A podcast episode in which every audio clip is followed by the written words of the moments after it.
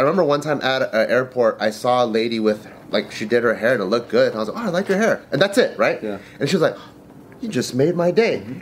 As soon as I walked away, my first exactly my first thought was like, you got a stranger make your day? What the fuck? Welcome back, everybody, to another amazing episode of The Careful Boys. Well, we're currently off the record, and we have Mr. Jared Feather in the seat. Oh, Yay! Welcome, Jared. Mr. Jared. So here's the question, Jared. everybody. Okay. When was a Can you arm wrestle him before we start? what if my shit just breaks? What if No, but he's tired right now. You got him when He's in prep. tired. we're we're laterally sitting in a Yeah, disadvantaged position for me. Look at me. You're giving me no handicap here. Do power slap. Do power slap. Power slap. Jared's like, I will literally kill him. Tell me when you're ready. I'll rip his arm off. I'll tell you. I'll tell you. I'll, I'll time it. You guys ready? Don't be afraid, Bart. How about you versus him, Mr. I already know I'm gonna lose. But you got the Get Strong program. This is a chance to test your That shit mind. doesn't work. You're the strongest steroids, one out of all of us. You're the strongest one out of all of us. and I'm still gonna You're lose. our representative. Then why are you suggesting I go? Because it's more fun to watch kids get beat up. Because you look so young. Yeah, You I so talked young. about that already.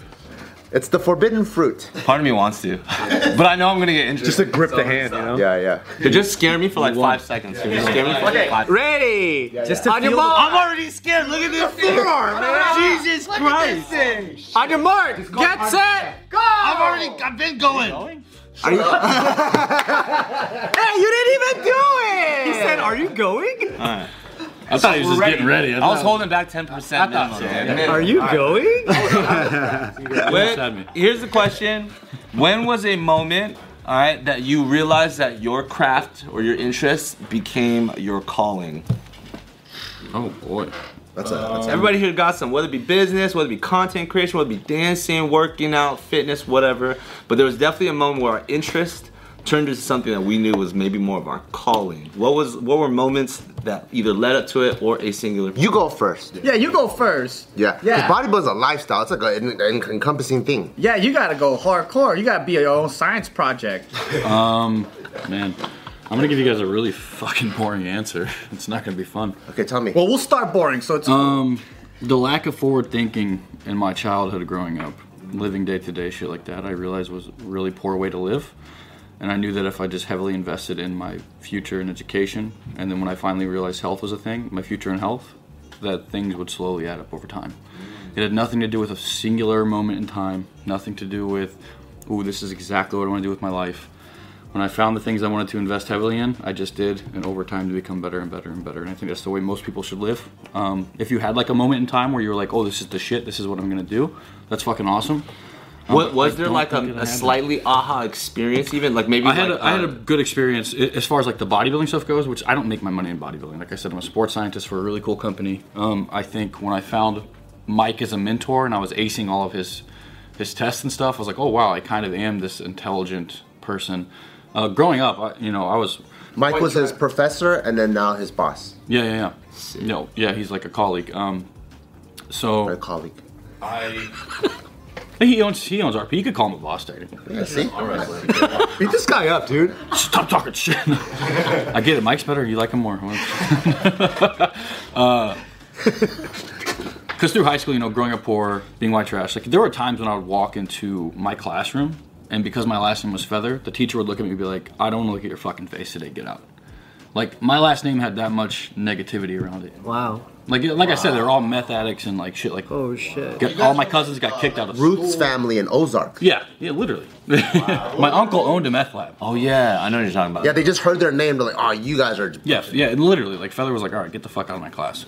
Uh, so I just thought I was a stupid kid. Like I, you know, I didn't do super well. Like I always liked being at school because I was not at home, so I had like really good attendance.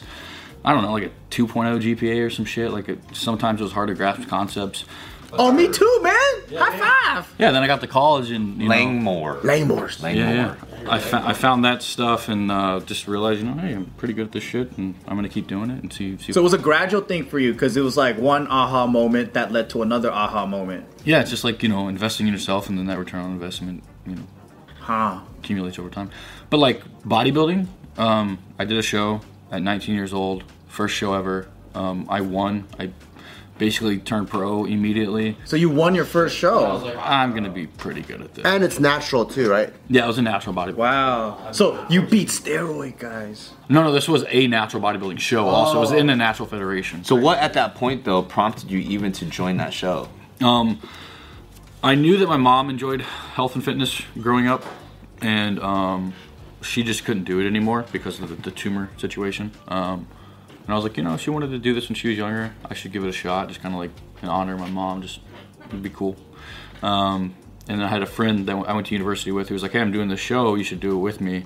So finally, I was like, eh, you know, the whole thing, thing seems weird, getting fucking spray tan and getting on stage and, and like a little man thong. So I actually did men's physique first That's where you wear board board shorts. It's like literally you get on stage with swim trunks. Because you know everything else. You know, I was a kid from Missouri, Midwest, and I was like raised around super conservative, so it's fucking weird. That's gay. this shit's gay, man. gay shit.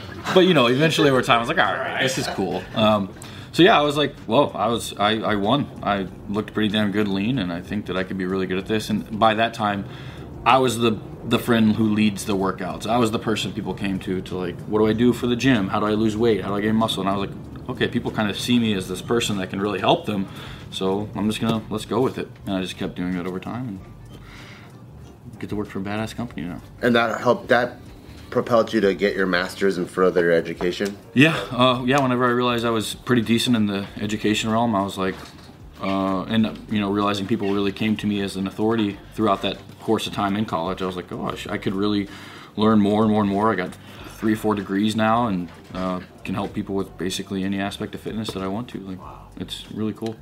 See, that's not a boring answer to me. That's like a good answer because I know that like I'm I know we have like fans and followers. That's a good ass answer. that's a- yeah, that have those kinds of questions. Sometimes they're like, oh, like you know, maybe they want to uh, do this for their life or something, but they think that there's some sort of risk component, or they they don't understand what the signs are that are like, I'm actually good at this. Maybe I should take another step. Yeah, yeah. But like to even know that one, you know, whether it be nurture versus nature, you there are certain things, whether it be your mom wanted to to to be into health and fitness, to your your situation where you wanted to be at the gym all the time because you were escaping something, Mm-hmm. and then suddenly you got good enough to the point where people or your circle started like trusting you, Yeah. or, or, or you would build relationships with other people in that space that would eventually be like, hey, come be a part of this thing, and just slowly, one step at a time, one stair at a time, up this like you know staircase that eventually got you to one place. Because so many people are like.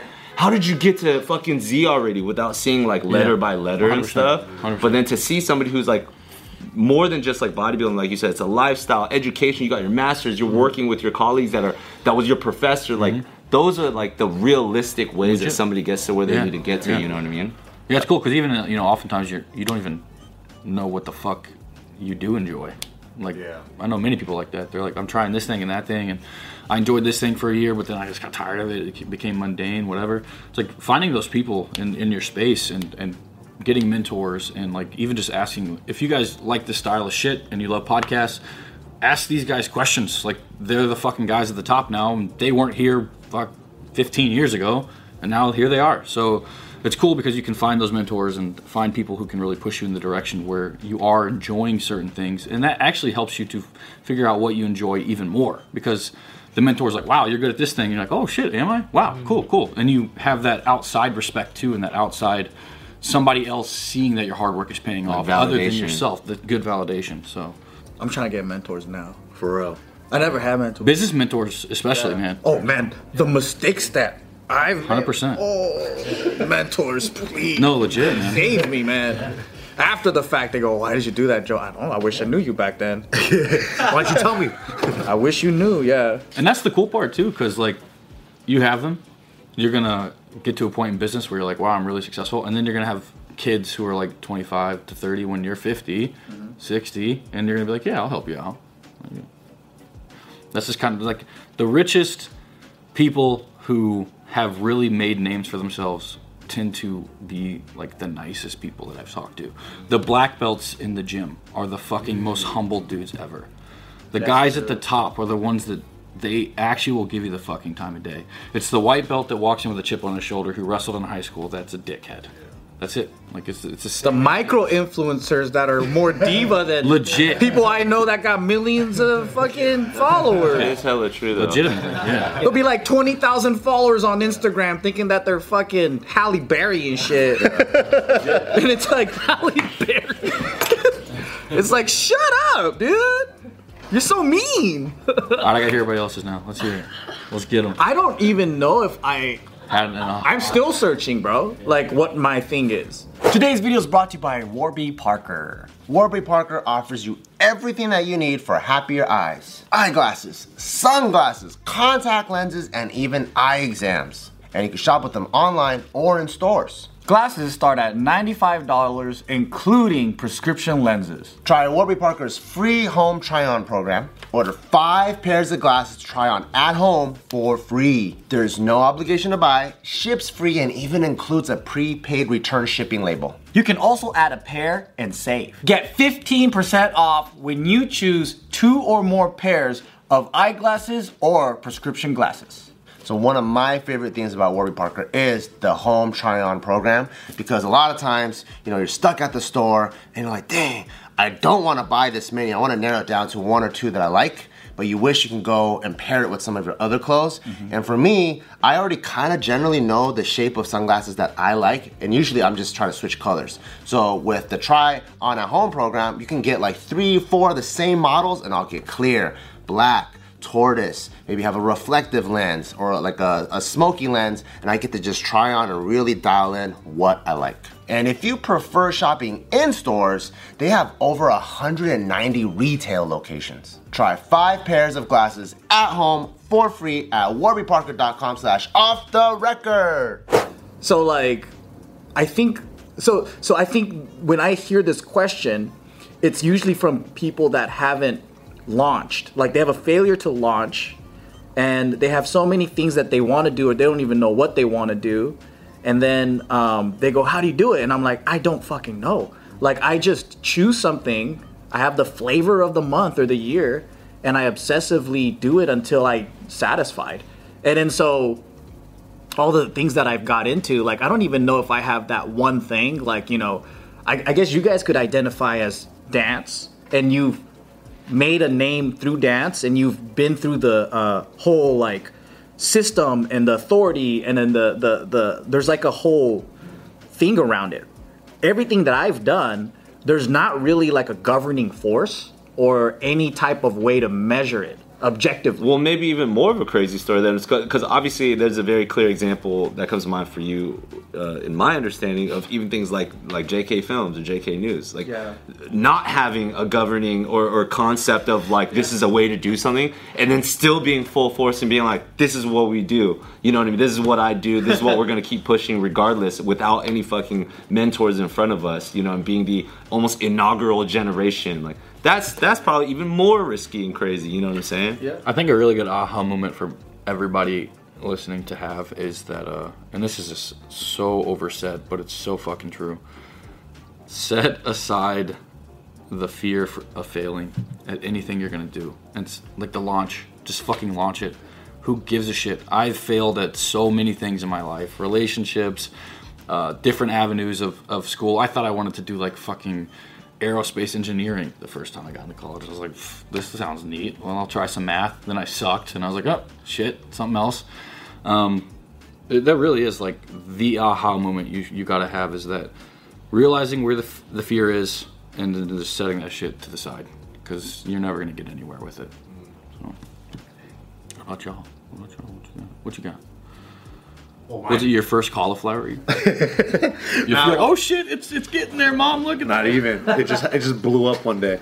No, I think uh, I was always into like into fitness. I was always into like martial arts growing up, and then as soon as like I finished high school, I was like, I want to fight. I want. I had like an affinity for it. I started training, and then. One, like what you said, somebody was like, "Oh, you're pretty good at this. You should do this next." Like so, because I was, not, I'm very not very confident at all. I was always like, "Oh, you think so? Oh, jeez Like I was like that. Still am kind of. Same man. I oh, was the Jeez, same. way. man. Okay, thank you. Okay, oh, mister, if you think so. Yeah, yeah, yeah. So people were like, you should fight. And I was like, oh, really? You think? Okay. And then And they're like, "Oh, okay, you did pretty good. You want to do next one?" And I was like, "All right, if you think I'm ready." And that was like just how it went on, right? Just beating everybody's ass, all humble. Not even, not even. So your your route is instead of you having this desire to go full force and motivation, it was more like people were believing in you and then telling you to do it, and you just followed it. Yeah, I just would listen. That's huge, man. Like that's how I got into coaching. Like, like when I stopped fighting and I was like, man, I can't do this anymore. My brain hurts. And then all these like a, a lot. One of the parents, like I still talk to this day. I remember he came up to me and like sat me aside and was like, "You should do this. Like you should coach." And I was like, "Really?" And I was like, I was in college at the time. I didn't know what the hell I was gonna do. And then he just kind of motivated me to do that. And then my boss, my coach at the time, Savant, was like, "You should be doing this too. This is how." And I just felt like, okay, this is an easy way for me to make money. I don't have to work a regular job. I could just charge people hourly, whatever, and then just figure it out. And then as time went on, I realized, okay, I do the kickboxing stuff, the boxing stuff. Some people want to learn how to get strong, and I was like, oh, I don't know how to really do that. I should learn how to do strength training. And then that led to, oh, I need some nutrition help. And I was like, I don't know how to give advice on this. And then it kind of led to that. So just as the needs came about, I just, like what you said, was just trying to figure out, like, how can I make my business a little bit better? How can I help more people? You didn't settle either, which is the coolest part. Like you knew there was room for growth in that aspect of everything that you were doing with the coaching stuff. And anytime something arose, you were like, "There's further room for me to grow as a coach and a person. So let me just keep continuing to learn," which is very fucking important. I just felt like I hit, I kept hitting walls with Yeah. I was like, how come I can't get this person to get to the next step? Like, what am I missing? You know, so it would be like looking into other things, like, you know, thinking about behavioral as a whole. Like, how can how can I get someone to not do these behaviors and do these behaviors? So it's like a lot more of that stuff. But without that, I don't think I would be, you know, I wouldn't have a business anymore. I wouldn't be able to have a job. And it's crazy to even think about like that I am able to pay my bills with this stuff. But at the same time, it, goes back to that fact of just kind of just always trying to. It's so corny because everyone says it, but it's true. Like a lot of the, the truest things in life are true. Is just you have to keep getting better because you'll always hit a wall, and if you're content with that plateau, then you can stay there. But you have to try to like get better and do more things. And I feel like um, I'm constantly getting into more aspects of not just fitness, but like running a fitness business or just business as a whole because I can't move to the next level until like you learn the basics of it. So it's just trying to like learn more and and yeah, just as time goes, like just don't rush it. Because I think earlier too I was so worried about like I need to be here already, and it's like you'll never get there until you do all the small menial things that and you need to take. And just like not being afraid of failing is a huge thing. And that's something that you have to keep practicing. Like you can't just say i'm not going to be afraid of fail. You have to like put yourself in fires a little bit and then just see what happens. You have to try shit out you know but that's just kind of my story with it. That that college version of you that was sitting down with that parent who was like, "Hey, you should get into coaching or whatever," and you were kind of like being motivated at that time, but you didn't know. Yeah. If you were to take that guy and look at who you are and what you do now, what do you think that guy would think? I need to be very excited. And I, I, I've been thinking about that recently because sometimes dope. you get to the point where you're like, oh well, you know, I, when I when I only had like two three clients, I was like, man, if I just have a full schedule, I'd be so happy. And then now that you're lucky enough to be able to say you have a full schedule, you're like, oh shit, it is crazy. And you get to just farting around in the gym all day and hang out with cool people, you know, just have great conversations with people. It's, it's nothing's better than that. But you know, stop looking like that, Ryan. Why? No, it sounds really cool. Thanks, man. Fuck you, dude. Fuck you. Dude. Fuck you. What about you, Bart? Um, I think I'm in the same boat as Joe a little bit. Um, where like what we did at the time, at the time we didn't even know. at least I didn't even know that we are even making funny videos. Like I didn't even know what laughing was. I just knew we would make videos. I did not know what, what laughing was. I just thought it was an extended cough. Like we would just make videos in the beginning, right? And like I didn't know comedy produces laughs. I just knew this is a warm feeling and it feels. Oh, like we're just fucking around. yeah, I didn't know we You were. guys were having fun. you weren't looking at the science of it. comedy. Exactly, right? It's like seeing someone like bob their shoulder at the club and then they're like, oh, you're dancing. You're like, oh, I am?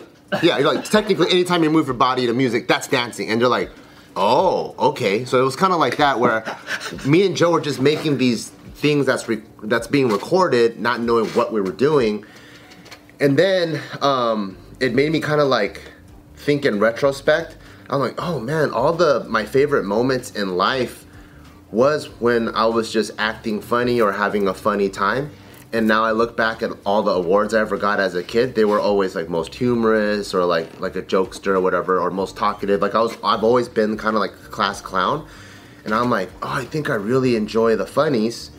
And then so as we pursued um, like YouTube and kind of start building like this this like multiple channels and like a business, I think there was a part of me that's like what Joe is explaining. It's like a very unformalized thing. So I think that's why I had such a, a gravitation towards formalizing what we were doing. So I went to UCB, took like improv class, took uh, I started doing stand up comedy. We took sketch writing classes at UCB. We took sketch writing from uh, one of the writers at Key and Peele to just kind of like, okay, let's package this thing at the club into like, okay, I'm officially now a krumper or I'm officially now like a, a popper or whatever. And then um, I think ha- understanding those techniques and having formalized this like kind of like primal feeling but not knowing what it is, I'm like, okay, cool, I really like comedy now. And then even going beyond JK, I realized that's really, I think, what I just enjoy doing. Because even with like the Barbell Brigade stuff, my favorite stuff is making fitness funny. you know, like doing a funny approach to fitness. Or even my favorite moments with my son is when we both are doing funny things, or he's doing a funny thing, or even on my own vlog channel, I just like funny moments and just I just like having a, a silly goose time. So I think the time that like I had my first aha moment is it's it doesn't really matter if you think you're good or if you think you're funny, right? Because like if, who knows if you're really like where you're at. But when me and Joe got called in to do the In Living Color audition, uh, when they were gonna bring bring it back, it was like the 10 year anniversary or Yeah, something like that. some like anniversary Yeah.